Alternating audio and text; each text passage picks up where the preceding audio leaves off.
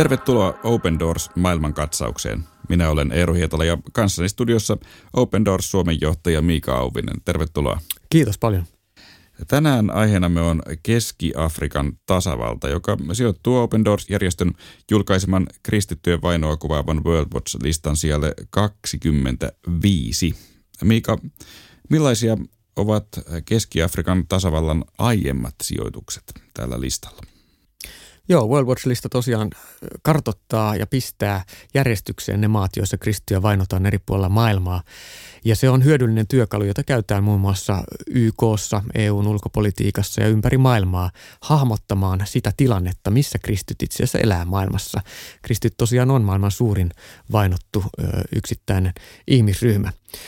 Keski-Afrikan tasavalta on ollut ö, aikaisemminkin edellisinä vuosina siellä 35 vuonna 2018 ja siellä 21 viime vuonna ja nyt tosiaan siellä 25. Niin, Keski-Afrikan tasavalta sijaitsee nimensä mukaisesti keskellä Afrikkaa, hieman tuolla Saharan eteläpuolella. Äh, kun tässä itse taustoitin tätä maan poliittista tila- tilannetta, niin sitä voi varmaan parhaiten kyllä kuvata sanalla sekava. Hmm, joo. Maassa toimii iso määrä sotilaallisia ryhmittymiä ja turvallisuustilanne on yleisesti hyvin heikko. Mutta millainen on kristittyjen tilanne maassa? Joo, Keski-Afrikan tasavalta on tosiaan esimerkki maasta, jossa uskontoa on myös käytetty ja käytetään näiden poliittisten konfliktien keppihevosena. Usein Suomessakin saattaa kuulla sellaisia argumentteja, että uskonnoista pitää luopua, että ne luo vaan vastakkainasettelua tai, tai käydään erilaisia uskonsotia. Iso kuva on se, että usein uskontoa käytetään keppihevosena erilaisissa sodissa. Ja Keski-Afrikan tasavalta on yksi esimerkki tästä. Maa julistautui itsenäiseksi vuonna 1958 Ranskan siirtomaavallan alta ja sitä on seurannut sitten itsevaltaiset maanjohtajien yksi toisensa jälkeen johtamat valtaklikkiymät ja sitä seuranneet valtataistelut. Keski-Afrikan tasavallan alueella elää siis yli 80 eri etnistä heimoa, joilla kaikilla on oma identiteetti ja omia, omat kielensä. Ja kun maassa lisäksi sijaitsee luonnon rikkauksia, erilaiset taloudelliset ja poliittiset intressit on silloin pelissä mukana. Näin ollen, kun on korruptiota, on poliittista valtataistelua ja viime vuosina sitten myös alueella lisääntynyt ääri-islamin kasvava vaikutus, niin tämä on vaikeuttanut entisestään maan kristittyjen asemaa. Ähm, no Keski-Afrikan tasavalta on kuitenkin enemmistöltään kristitty maa. Mitkä seikat ovat johtaneet muslimien ja kristittyjen välisiin sotilaallisuuksiin, mitä nyt viime vuosina olemme todistaneet? Joo, keskiafrikkalaisista tosiaan siellä on vahva katolinen kirkko, noin puolet kristityistä kuuluu siihen, puolet eri protestanttisiin liikkeihin, jotka muodostamat hiukan yli puolet Keski-Afrikan tasavalloista, mutta siellä on huomattava vaikutus myös islamilla. Noin 15 prosenttia väestöstä kuuluu muslimeihin ja sen lisäksi myös tämmöiset animistiset pakana-uskonnot, esiisien palvonta ja muu esiintyy edelleen myös tuolla Keski-Afrikassa. Ja oikeastaan voisi sanoa, että Keski-Afrikka on kuvaava esimerkki koko Afrikan mannerta jakavasta tästä kahden uskonnon, islamin ja kristinuskon jakolinjasta tai jakoalueesta. Eli kun ajatellaan Afrikan mannerta, niin Pohjois- ja Itä-Afrikassa vaikuttaa vahva islam ja taas Etelä- ja Länsi-Afrikassa kristillinen usko. Ja viime vuosina islam on levittäytynyt osin näiden ääri-islamistien ja erilaisten liikkeiden vaikutuksesta kohti etelää ja länttä. Ja Keski-Afrikan tasavalta on juuri tällä uskontojen välisellä jakolinjalla, vähän samalla tavalla kuin Nigeria Keski-Afrikasta hiukan länteen. Ja kyse ei kuitenkaan ole vain uskontojen välisestä konfliktista tai sotatilasta, vaan uskonnon käyttämisestä keppihevosena tässä poliittisessa konfliktissa, niin kuin mä tuossa aikaisemmin jo totesin. Ja Keski-Afrikan kristit on myös nostaneet tämän esille onneksi muutamien muslimijohtajien kanssa ja avoimesti todenneet, että tämmöiset ulkomaiset palkkasotilaat niin käyttävät häpeilemättömästi tätä vastakkainasettelua kristittyjä muslimien välillä omien intressiensä ja näiden Keski-Afrikan tasavallankin alueella olevien luonnonvarojen haltuun ottamiseksi. Eli täällä on vahvoja muita intressejä, joita sitten, joiden kautta pyritään saamaan nämä eri uskontokunnat taistelemaan toisia vastaan. Niin paljonhan on puhuttu esimerkiksi näistä Venäjän palkkasotilaista, joita, joita maassa, maassa on. Mutta tosiaan mainitsit ääri-islamin yhtenä tekijänä. Mikä on islamin rooli kristittyihin kohdistuvassa vainossa Keski-Afrikan tasavallassa? Joo, ääri-islam on ollut aika keskeinen innottaja monissa näissä terroristiryhmissä, jotka Keski-Afrikan tasavallassa ja ympäristövaltiossa toimii.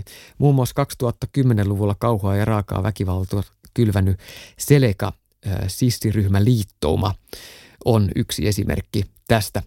Seleka on Keski-Afrikan tasavallassa toimiva kapinallisliike, joka, joka muodostui kolmesta kapinallisryhmästä ja se perustettiin nimenomaan tuolla – muslimienemmistössä, enemmistöisessä Keski-Afrikan pohjoisosassa ja sen jälkeen eteni voittoisasti kohti pääkaupunkiseutua etelää ja keräs monenlaisia onnenonkijoita ja palkkasotilaita riveihinsä.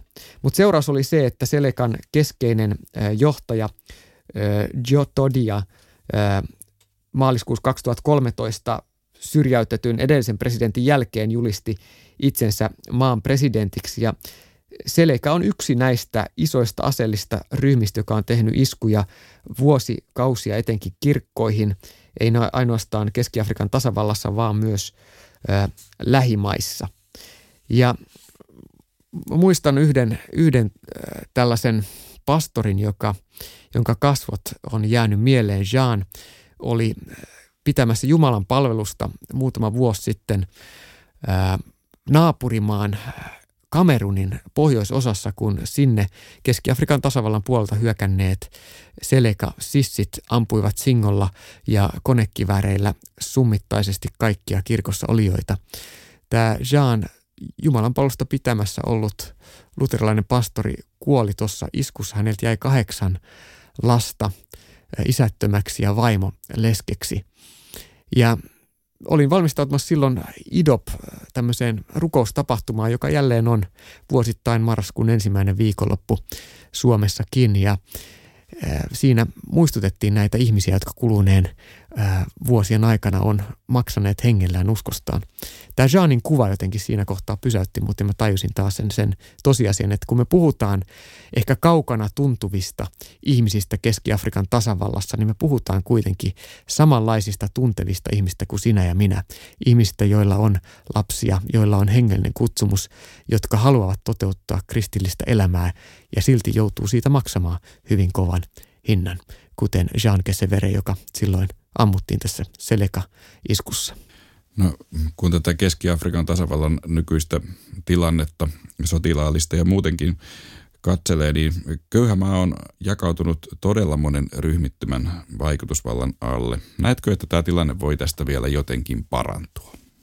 Kaikesta huolimatta, vaikka, vaikka tässä on ollut erilaisia sissiliikkeitä, on ollut islamisteja, on ollut tietynlaisia kristillisyydelläkin ratsastavia sissiryhmiä tuolla alueella, niin mä näen toivoa. Ja mä näen sen nimenomaan kristinuskon oikein ymmärretyn ydinsanoman kautta, joka on siis anteeksi antamukseen ja lähimmäisen rakkaudesta nouseva halu sovintoon ja rauhaan. Yksi esimerkki tästä, mitä voi seurata, on kun kolme uskonnollista johtajaa on astunut rohkeasti esiin. Keski-Afrikan tasavallan evankelisen liiton puheenjohtaja, Banguin katolisen kirkon arkkipiispa ja sitten vielä Keski-Afrikan islamilaisen neuvoston puheenjohtaja imaami on lähteneet rakentamaan yhteyttä ja rauhaa vetoamalla julkisesti ihmisten ja myös uskonnon välisen rauhan puolesta. Ja kun laajat väkivaltaisuudet leimahti vuonna 2018 uudestaan Keski-Afrikan tasavallassa, niin nämä kolme herraa puhu julkisesti tämmöisellä isolla urheilustadionilla ulkoilmatapahtumissa ja toisti uskovansa siihen, että kriisi ei ole ensisijaisesti uskontojen väline, vaan konfliktin ytimessä on poliittinen valtataistelu ja rohkeasti pyysi, että esimerkiksi Tsadin ja Sudanin ja muut tämmöiset sotilaalliset vallat, jotka on ollut vaikuttamassa Keski-Afrikan tasavallassa, voisi lopettaa negatiiviset välintulot, jossa värvätään muslimeja ja kristittyjä toisia vastaan. Jopa kansainvälinen Time-lehti ja, ja ranskalainen Le Monde-lehti on nimittänyt näitä Banguin kolmeksi pyhimykseksi, koska he ovat rohkeasti nousseet taistelemaan epäoikeudenmukaisuutta vastaan ja tuoneet esille, että meidän täytyy erilaisuudesta huolimatta löytää sovinto. No, Miika, kuvaile hieman vielä tarkemmin, että millaista tämä kristittyjen kokema vaino Keski-Afrikan tasavallassa aivan käytännössä on? Se on kaikkia syrjinnästä, raakaa väkivaltaan, naisiin kohdistuviin raiskauksiin ja pakolaisleireillä tapahtuvaan syrjintään. Yksi Open Doorsin tukema leski, Veronik, joka on pastori Tokonon leski, kertoo kuinka hän jatkaa palvelutehtävässään seurakunnan keskuudessa, vaikka hänen miehensä, pastori Tokon, onkin tapettu. Ex-Seleka-ryhmän jäsenet hyökkäs Gambon kaupunkiin tuolla maan itäosassa ja tappoi pastori Tokonon hänen tekemänsä kristillisen työn takia. Näin siis tämä yksi esimerkki niistä suorista murhista, jotka kohdistuu kristittyihin. Toinen esimerkki voisi olla vaikka 50-vuotias pastori John Dio, joka huolehtii noin 200 hengen seurakunnasta Keski-Afrikan tasavallan suurimmalla pakolaisleirillä. Se leiri sijaitsee Brian kaupungissa maan keskiosassa ja siellä on noin 30 000 ihmistä, joista suurin osa on kristittyjä. Pastori Jude kertoo, että, että meistä tuntuu, kun me oltaisiin paholaisen ja syvän sinisen meren välissä. Eli kristit joutuu sopeutumaan hyvin rankkaan elämään leirillä ja sen ulkopuolella on täys anarkia. Eli suuri turvattomuus sävyttää monien kristittyjen tilannetta yleisestä turvallisuustilanteen heikkoudesta johtuen Keski-Afrikan tasavallassa. Mutta jotenkin ajattelen, että kuitenkin tämä, tämä toivo, mikä, mikä pastori Junjadinkin kommenteista heijastuu, on aika puhutteleva. Hän, hän toteaa, että on tänään tässä vain Jumalan armosta, en omien voimieni ansiosta ja kiitä Jumalaa siitä, että hän on suojellut mua kaikkien vaikeuksien keskellä ja sanoi, että me menemme eteenpäin tietäen, että vain Jumala voi edelleen varjella meitä. Jos minun täytyy kuolla, uskoni tähden kuolen sanan varassa, hän toteaa. No, m- miten Open Doors toimii Keski-Afrikan tasavallassa? Open Doors tukee näitä pakolaiseksi ajettuja kristittyjä, tukee muun muassa leskeksi jääneitä, pastorimiehensä menettäneitä vaimoja, heidän lapsiaan. Koulunkäynti maksaa maassa, joten koulunkäyntimaksut ovat ainoa mahdollisuus näille lapsille, isättömille lapsille selvitä eteenpäin. Ja myöskin mikrolainahankkein mahdollistaa muun muassa toimeentulon ö, väkivaltaisuuksien tai murhien takia työkyvyttömäksi tai työttömiksi joutuneiden ö, kristittyjen perheiden parissa. No jos kuulijalle nyt on tullut ajatus, että, että miten hän voisi auttaa Keski-Afrikan tasavallan kristittyä, niin mikä, mikä on paras tapa siihen? No ensin, ensin sijainen on rukous. Me Open Doorsissa halutaan aina muistaa, että rukous on voimallisempi kuin mikään meidän inhimillisesti kykenemämme teko joissain tilanteessa. Ja me saadaan rukoilla, että Herra voisi vaikuttaa pyhähenkensä kautta niin, että ne vaikeat olosuhteet johtaisi Keski-Afrikan tasavallassa kristittyjen keskenäiseen yhteyteen ja entistä läheisempään yhteyteen Kristuksen kanssa. Väkivallan teot on hiukan vähentynyt tällä hetkellä, mutta maa ei edelleenkään ole turvallinen ja näillä levottomilla alueilla kirkon johtajat tarvii rohkaisua, he tarvii voimia ja sitä me myöskin saadaan rukoilla. No onko Keski-Afrikan tasavallan vainotuilla kristityillä toivoa? Kristus on ylösnoussut ja elää tänäkin päivänä. Mä ajattelen näin, että yksikään, joka uskoo Jeesukseen, ei joudu kadotukseen. Ja tässä on viime kädessä jokaisen ihmisen toivo Keski-Afrikan tasavallassa, mutta myös meillä ulkoisista olosuhteista huolimatta. Tämä oli Open Doors maailmankatsaus. Open Doors-järjestö tukee vainottuja kristittyjä ympäri maailmaa ja muistuttaa siitä, että kristityt ovat maailman vainotuin yksittäinen kansanryhmä. Open Doors julkaisee joka vuosi World Watch-listan, joka kartoittaa kristittyjen vainoja ympäri maailmaa. Open Doors palvelee vainottuja kristittyjä yli 70 maassa. Lisätietoja saat osoitteesta opendoors.fi ja YouTubesta hakusanalla Open Doors Finland.